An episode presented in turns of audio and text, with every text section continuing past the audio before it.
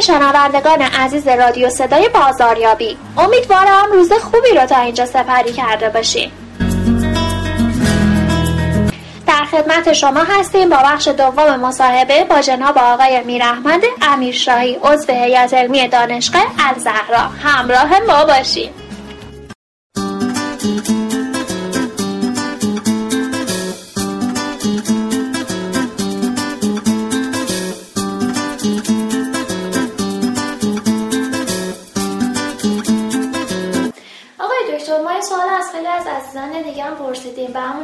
از شما می‌پرسیم که در اکوسیستم بازاریابی و برندینگ در حال حاضر کجاها داریم راه رو اشتباه میریم والا حتما داریم اشتباه میریم مثل اولا اثبات بکنیم که داریم اشتباه میریم بعد ببینیم که کجا داریم اشتباه می‌کنیم. مصداقی که داریم اشتباه می‌کنیم اینه که برند معتبر ایرانی خیلی کم داره شما چند تا برند معتبر ایرانی می‌شناسی؟ نمیگم نیست ولی تعدادش خیلی کمه اگر باشد. مصداقش این است که تو وقتی که میری بقالی سرگذر می‌بینی که بیش از نیمی از برند هایی که داره برند خارجی. یعنی حتی تو بقالی ما هم خارجی برند خارجی اعتبار پیدا کرده. و خیلی ها میان به محض اینکه می‌بینن برند ایرانیست نمی‌خرن. یعنی نمی‌خوان. نمی‌دونم شکلات فلان بده چای احمد بده نمی‌دونم غلات صبحانه بهمان بده. هزار چیز هزار چیز این روزا خب برکت واردات و به برکت قاچاق و غیر که همه چیز تو همه بقالی های کوچه و گذر هست. خب این چه نشون میده؟ نشون میده که برند ایرانی توفیق نداشتن. یعنی خیلی پیچیده نیست. در حالی که شرکت های مثلا تو صنعت لوازم خانگی شرکت های تولید کننده لوازم خانگی روزگار خوشی ندارند و بعض مالی افتضاحی دارند. می‌بینیم که برند های کره و ژاپنی و آلمانی تو خیابون شریعتی که بورس بالای بازار لوازم خانگیه یک بعد دیگری مغازه می‌زنه. اگه بازار خرابه که برند ایرانی رو نمی‌خرن خب بچه برای اینا خوبه مغازه های گرون چند میلیاردی الان عرش کجاست؟ آزمایش کجاست؟ اینا یه زمانی زمانی که من جوان بودم اینها برند های خیلی معتبری بودن و حتی صادرات داشتن تو کشورهای منطقه و بالقوه می توانستند یه برند قوی تو منطقه بشن. ولی به علت سوء مدیریت از بین رفتند کفش ملی یه زمانی من جوان بودم عشقم این بود که مادرم دست من رو بگیره و ببره کفش ملی بخره. زمینی که کفش خیلی با دوام و خوبی بود. یادم هست که یک فیل باد می‌کردن تو همه شعبشون و من بیشتر به هوایی که برم تو مغازه و فیله رو از نزدیک ببینم و احساس کنم که لذت بازی با اون فیل رو دارم یه کفش طبیعتا بخرم لابد شنیدید که کفش ملی صادرات می‌کرد به ارتش روسیه. پوتین های ارتش روسیه کفش ملی بود اون موقع. حالا کفش ملی با اون ابهت و با اون عظمتی که داشت کجا هست؟ اینا همش به ما میگه که توی برندینگ و توی بازاریابی ضعیف عمل کردیم. ضعیف عمل کردیم لذا خارجیان اومدن از ما سهم بازار گرفتن. ضعیف عمل کردیم. اساسی تر از که خارجی ها اومدن سهم بازار گرفتن نیست که ایرانی ها به برند مدین ایران بدبین شدن. به محض میگیم این ایرانیه نمی‌خرن. حالا ممکن واقعا خیلی هم خوب باشه ولی نتوانسته است صنعت نتوانسته است اعتماد مصرف کننده هموطن خودش رو جلب بکنه. کجای کار اشتباه کردیم؟ شاید در ملی کردن شرکت ها اشتباه کردیم که فعل سیاسی بود اون موقع انجام گرفت. یه دفعه یه سری جوان کم تجربه که بنده هم جزش بودم بدون تجربه لازم شدیم مدیر عامل فلان صنعت خودرو صنعت فلان صنعت بهمان. و این نابلدی به خصوص ناگاهی در زمینه بازار و بازاریابی و اهمیتی که مشتری داره از بین رفت. چرا مشتری بی اهمیت شد؟ شاید باز ریشش رو بخواید نگاه بکنید برمیگرده به یه تصمیم سیاسی که در دوره جنگ گرفته شد که کپون دادن به مشتری به آدم ها نظر سیاسی درست بود ولی اتفاقی که افتاد شما سنتون اقتضا نمی‌کنه ولی بعد از شروع جنگ جنگ ایران عراق به خاطر اینکه امکانات کشور محدود بود و صرف جنگ می‌شد تولیدات لوازم مصرفی در بود. لذا به خاطر اینکه عدالت رعایت بشه به افراد کپون می‌دادن. کپون شیر کپون پنیر کپون نمی‌دونم شکر و و و اقوام اولیه غذایی. من دقیقا یادم بقال سرگذر که تازه داشت بعد از سالهای سال یاد می‌گرفت که احترام بذاره به مشتری. یه دفعه مواجه با یه قدرتی شد که کپون رو اعتقاد کرده بود. من مشتری که همه جای دنیا به من احترام می‌ذارن می‌خوام پول آنچه که می‌خرم من بدم نقلم بدم. بایستی که قربون صدقه اون بقال می‌رفتم که شیرم رو من بدم. اون بقال احساس می‌کرد معجب و می‌تونست شیر رو من نده. به همین سادگی. قایم می‌کرد ندارم. کما که هر موقع که سر لطف بود شیر رو توی پاکت رنگ دیگه میگذاشت. بیشتر به بنده نوعی میفروخت. اگر فرض کنید شما اگر نیاز مبرم به شیر داشتی حاضر بود بر قیمتی بخری و هم سو استفاده می‌کرد. و آدم دیگه اصلا سلام مشتریشو جواب نمی‌داد. لذا مشتری سالاری با کپونیزم از بین رفت. نه که مشتری سالاری مشتری سالار که شاید هیچ وقت نبودی ولی همون احترام خشک و خالی به مشتری هم از بین رفت و بقال ها و کسبه سنوف قدرتمند شدن. لاجرم این قدرت ایجاد شد. به عبارت یه هدف سیاسی که به نوبه خودش می‌تونست درست باشه به خاطر مسائل فرهنگی یا هر چیز چو بذاریم عدم کنترل و و و تبدیل شد به از بین برنده مفهوم بازار و بازاریابی اون marketing concept تو ذهن. لذا مشتری دیگه محترم نیست. مشتری کسی که باید تو صف وایسه. مشتری کسی است که من اگر می‌خوام مثلا یه پاکت سیگار رو بفروشم کنارش یه نمی‌دونم قهوهم بهش میدم. اون مجبور ببره. یه چیز دیگه هم بهش میدم تای می‌کنم به عبارتی. و اون می‌بره. هر سازی من بزنم اون میرخصه خب این اصلا عقب افتادگیه. عقب افتادگی بازار و بازاریابی است که لطمه شاید غیر قابل جبرانی زد که سالها طول می‌کشه که اصلاح بشه و ترمیم بشه. وضعیت. یه استراتژی کوپونی یه دفعه تمام ساختمان بازاریابی رو اگر وجود داشت که به صورت ناقص وجود داشت و اینها از بین برد.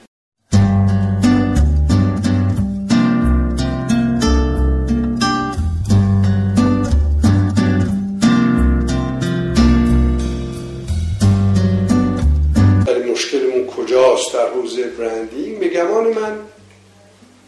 حوزه branding مشکل اولیه‌مون نیست که بازار هدف رو برای خودمون تعیین نمی کنیم منظورم برای شرکت های تولید کننده و دارای برند بازار هدف رو تعریف نمی کنه مخاطبان کی هست؟ مخاطبشون به طور خاص کیست؟ target market ش کیه؟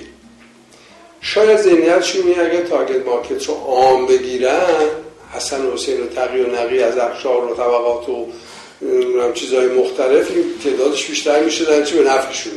یعنی محدود نکنیم توی زبان انگلیسی مسئله دارن میگن که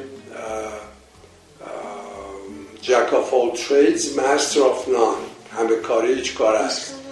تو نمی‌تونی قشر مستضعف و متوسط و دارا و توانمند رو یه جور شیوه با یه محصول با یه برند نیازش رو تامین نیاز یا نیازهای متفاوتن. بحث تقسیم بازار تقسیم بندی بازار بخش بندی بازار targeting هدف گذاری بازار و positioning موقعیت سازی اینا الفبای بازاریابیه. یعنی اصلا کاملا بیسیکه. ما توی این الفبای گیریم. شرکت ها بازار هدف در نظر نمی‌گیرن بازار هدف در نظر نگیرن چه اتفاقی میفته همه میشن مشتریشون. وقتی همه بشن مشتریشون دیگه تمایز هم معنی پیدا نمی‌کنه. چون تمایز مال یه گروه خاصی است که اون بچه تمایز رو می‌خرن حاضرن بابتش پول بیشتری بدن. وقتی تمایز ندارن بازار و هدفشون هم اصلا حسین و تقریبا همه یکسانن از دید اونا. لذا چه اتفاقی میفته؟ همه کالا میشه مثل امریکا منظورم از فیزیکی نیست همه کالا میشه معمولی همه کالا میشه لو کوالیتی همه ارزش ها میشه کم ارزش همه کالا میشه مخصوص پایین بازار. لذا میانه بازار و بخصوص بالای بازار خالی خالیه. شما نگاه بکنید توی بازار خودمون نگاه می‌کنید برنده خارجی کجا اومدن؟ همش اومدن بالای بازار. تو خیابون ها نگاه کنید هم خودرو اکثرا اونا که گرانند که پرم هست خوشبختانه حالا یا متاسفانه می‌بینی که خارجیه. توی شکلات و آب نبات ببینی می‌بینی که بالای بازار تو حتی توی FMCG می‌بینی بالای بازار رو هدف قرار دادن. توی لوازم خانگی ببینی بالای بازار هدف قرار هر کفش و لباس و مد و اینا همش بالای بازار پول کجاست؟ بالای بازاره. پایین بازار پول توش نیست. مارجینت کمه. مارجین بالای بازاره که زیاده. لذا همه اومدن پایین بازار دارن تو سر تولید کننده. ها دارن تو سر پول هم دیگه می‌زنن. بازار رو دو دستی تقسیم خارجی ها کرده. لذا اونا دارن حالشو می‌برن دارن از بازار 80 میلیونی و چیز ایران دارن. گر رو گر منفعت می‌برن و مفت چنگشون نمیشه چیز کرد. مدیریتشون مدیریت کارآمدی. ما قبل از هر کار دیگری باید مدیریت به دست مدیران کارآمد بسپریم مدیر اگر دیدگاهش دیدگاه سنتی باشه دیدگاه بازاریابی و مشتری مداری نباشه مناسب نیست. یادون باشه که این روزا از صدر تازه از آقای رئیس جمهور بگیر تا پایین همه دم از مشتری مداری می‌زنن. لذا برای مشتری تفلک گیج میشه. میگه آقا اینو که مشتری مدارن. نفهمه که مشتری مداری مفهوم خیلی جدیه و مفهوم کاربردیه. لذا شعار همه میدن. بعد مشتری نمی‌فهمه. احساس می‌کنه همین خیلی خوبن که دارن شعار میدن. شعار کافی است. در شعار کافی نیست. به شعار به سخن مشکل حل نمیشه. به عمل و به کار به استراتژی.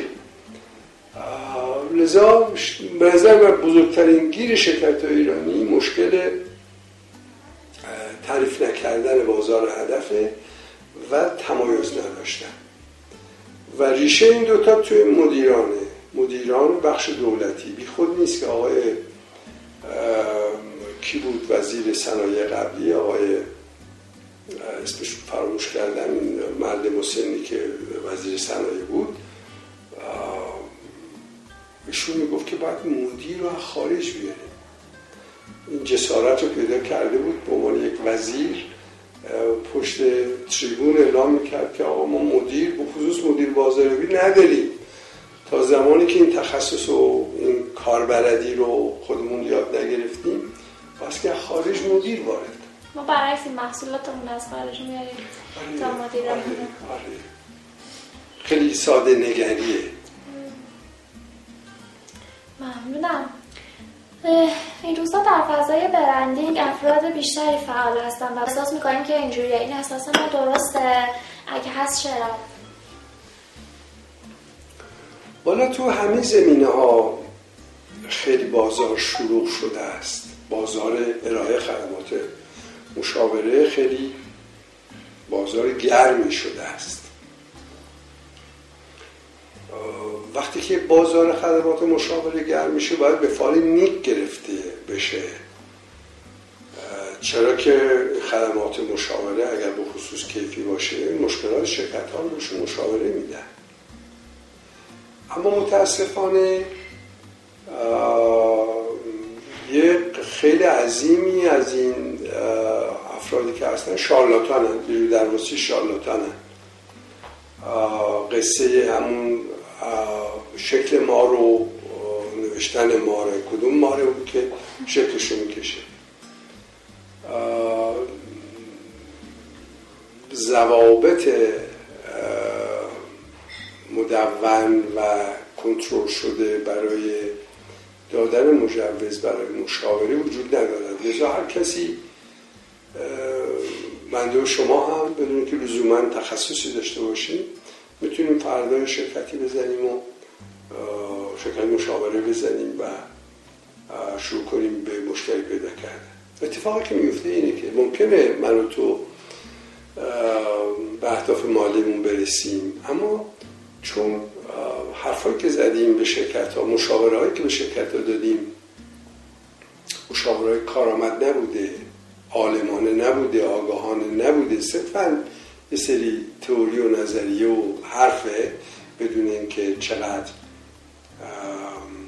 موثره در شرایط خاصی که اون شرکت داره. لذا شرکت ها بدمین میشن به مشاوره. شرکت ها بدبین میشن به توصیه. حتی بعضا شرکت ها بدبین میشن به آموزش دیدن. که این کلاس هم مثل اون کلاس این کلاس هم مثل اون کلاس. فرقی کنه همه یه حرف می‌زنن. و دیگه که آموزش هم هزینه نمی‌کنه. به عبارتی زیاد شدن فیزیکی تعدادی افراد متخصصیش خوب نیست. اگر متخصص واقعی نباشن. یعنی لطمه می‌زنن. وقتی تو به عنوان یه مدیر پول دادی یه مشاور گرفتی یا آموزشی کسی آمد به داد اون آموزش رو دادی تو شرکت اون مشاوره رو اجرا کردی دیدی مشکل حل نشد. ضمن که حسن آقا رو پشتش بد میگی دیگه به آموزش و به مشاوره هم بدبین میشه دیگه سراغ کسی دیگه هم نمیری. اتفاقش که عملا شالاتان هایی که وارد بازار آموزش و وارد بازار مشاوره بازاریابی شدن لاجرم پیش میاره چاره کار چیه؟ چاره کار نیست که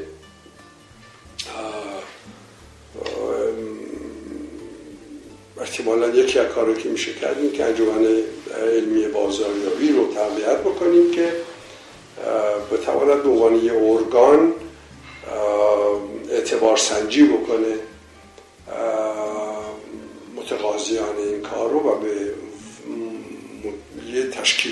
ایجاد بشود که مجوز بده و کنترل بکنه و ارزیابی بکنه کار و rating داشته باشن. می‌دونید تو دنیا شرکت های مشاوره rating دارن و زمینه تخصصی دارن.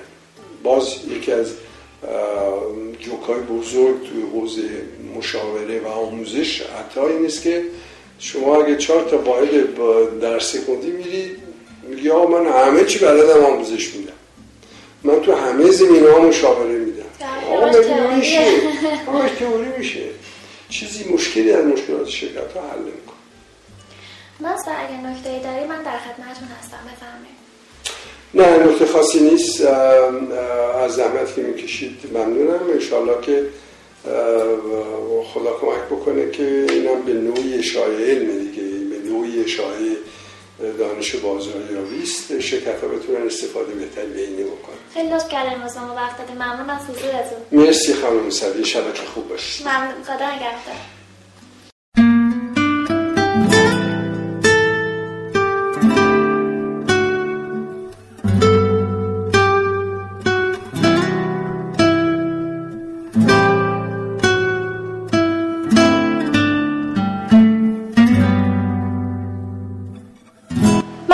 در این برنامه هم ما رو همراهی کردین. برنامه های ما روزهای زوج رس ساعت 17 در سایت صدای بازاریابی کام و کانال تی ام بی ای به نشانی ات پرویز درگی می‌تونین دنبال کنید تا برنامه دیگه. شاد باشین.